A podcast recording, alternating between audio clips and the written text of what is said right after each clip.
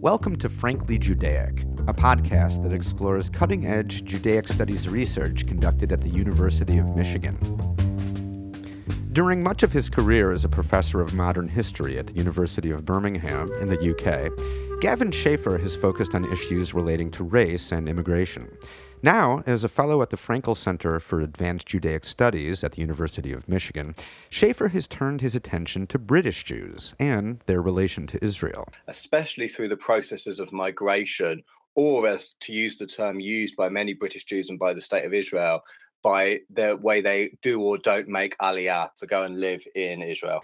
The topic is personal for Schaffer. Um, when I was growing up, um, I witnessed many uh, family and family friends go off to live in Israel. Um, and it always struck me as an interesting or unusual thing for them to do. And as I've become a historian and I've thought more and more about migration and the movement uh, of people, but also about Jewish identity and Jewish life in the post war period, I've decided that it, it, it might be productive to focus on those uh, focus a project on those people who have moved to Israel and on the British Jews that have overwhelmingly decided not to move to Israel to try and think about what those stories might tell us about what it means to be Jewish in, in Britain today um, and what it means to be Jewish in the world more generally. For Schaffer, exploring why some British Jews immigrate to Israel while others remain in England gets to the core of what Jewishness is about. Since the founding of the State of Israel in 1948, Jews have had a choice of remaining in the so called diaspora or immigrating to the ancestral Jewish homeland, an unusual choice in the context of the history of migration. The history of migration, history of refugees, tells us stories that people are pushed and pulled. But more often, people move because they have no choice. So it's interesting to me that 35,000 or so British Jews have made a decision for whatever reason that they want to base themselves and their futures in Israel. Um, and I want to explore that as a window into what it means to uh, live as a Jew in Britain, what it means in terms of what it says about Zionism and the state of Israel, but but ultimately perhaps what it says about the concept of migra- concepts of migration and of diaspora. To probe these questions, Schaffer says, it's important to understand the history of British Jews vis a vis Israel, starting with the fact that in the early days of Zionism, in the late 19th century, many British Jews were not particularly enthusiastic about the idea of establishing a Jewish state. To many British Jews, as far as they're concerned, they're British. And indeed, they'd fought long and hard for the recognition that they were British. So when an, an ideology arises that says, hey, you actually don't belong here, you belong somewhere else. That's an idea that many of them think, um, at best, is not for them. And at worst, it is dangerous and unhelpful. And it's only after the creation of the State of Israel that the majority of British Jews, and even by that stage, by no means all, but by but the majority of British Jews um, decide that they will support the State of Israel. Debates between British Jews who supported Zionism and those who questioned or rejected it were often heated. For the Zionists, they um, often felt that British Jews were acting out of fear.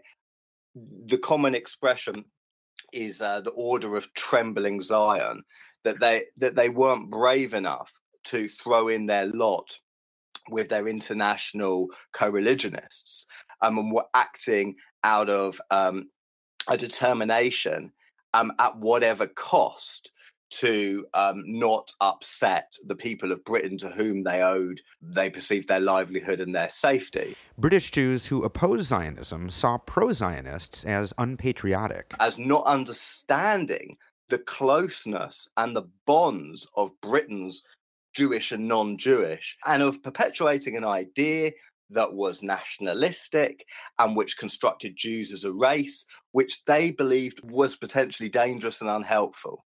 And at best, many establishment British Jews thought that Zionism was a good idea for Jews in trouble in other places. So you could support the idea of a state for Jews being persecuted in Russia or for refugees from Nazi Germany without thinking that it was necessarily a place for you as a British Jew. As was the case for many Jewish communities around the world, revelations about the Holocaust during the Second World War had a major impact on British Jewry's attitude towards Zionism. When British communities and international communities see the devastation that has been wrought on European Jewry, the case that Jews should have their own state becomes much stronger. People who are unsure become sure, and people who are sure become surer. So the British Jewish community, um, led by the Board of Deputies, really begins to unequivocally support the state of Israel during the Second World War. And yet, most British Jews did not move to Israel. Historically, Schaffer says, people tend to migrate for material reasons, for safety or the opportunity for a better life. But for British Jews who did immigrate to Israel, material concerns were not the primary motivation. So when British Jewry move, you do probably get um, an immigration which is easier to understand in terms of ideology. These are Jews who decide, for whatever reason, and there is a, a wide range of reasons, that their future belongs in this different place. And I think that's really interesting because, I say, it speaks to a broader understanding of where Jews feel they belong and where they feel they don't belong.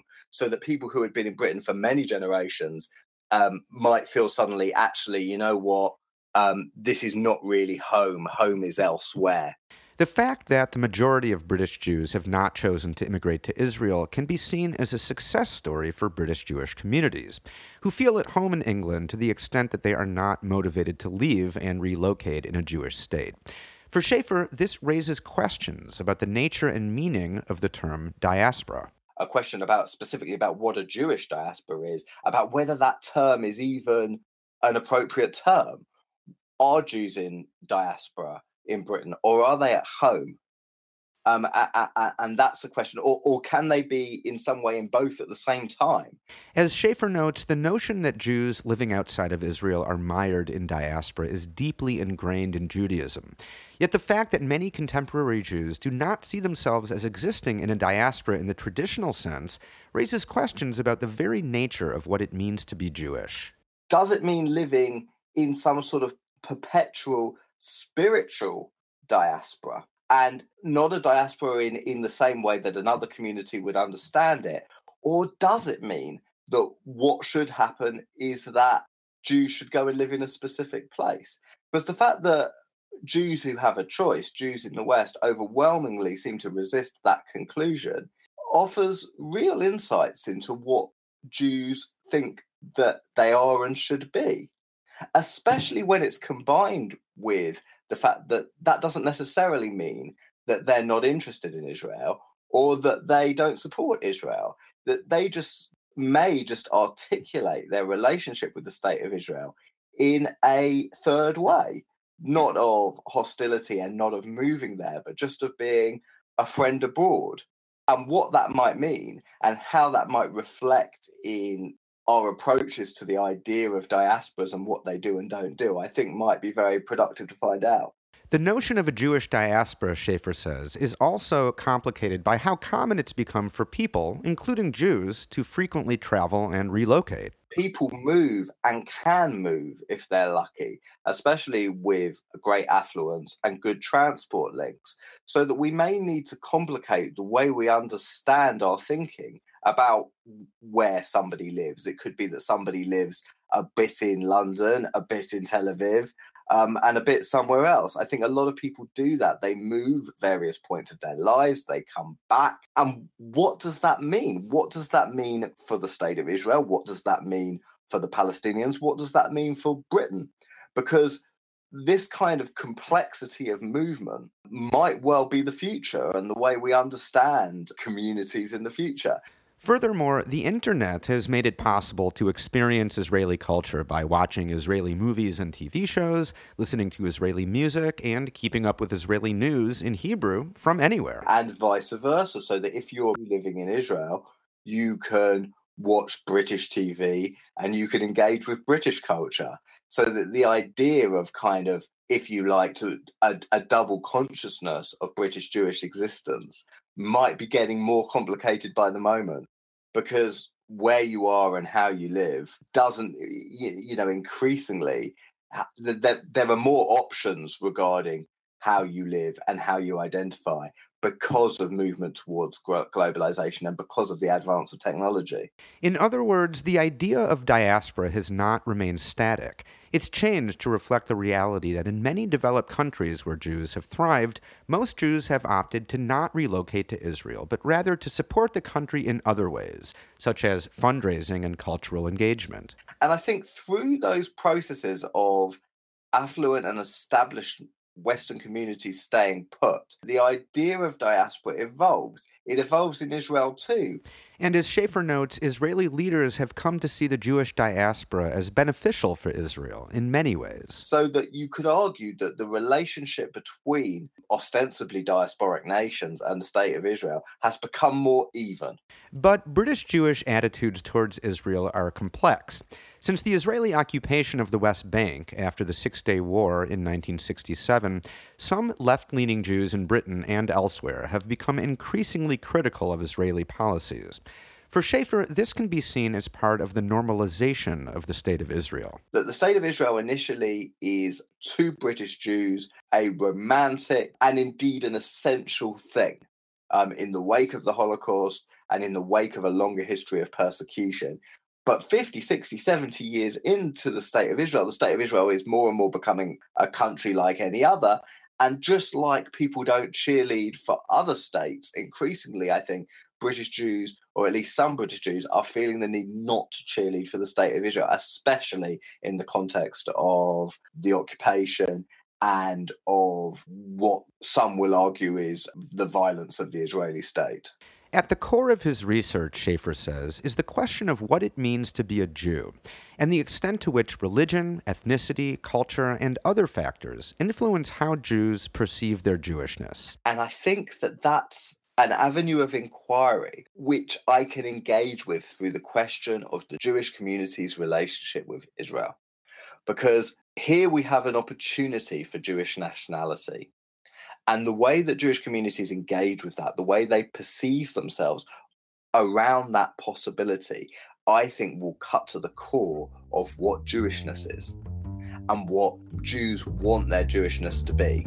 That's it for this episode of Frankly Judaic, a production of the Jean and Samuel Frankel Center for Judaic Studies at the University of Michigan. The executive producer of Frankly Judaic is Jeffrey Veidlinger, the director of the Frankel Center. We'd love to know what you thought about this episode, so be sure to subscribe to the podcast on iTunes and leave us some comments. Thanks for listening.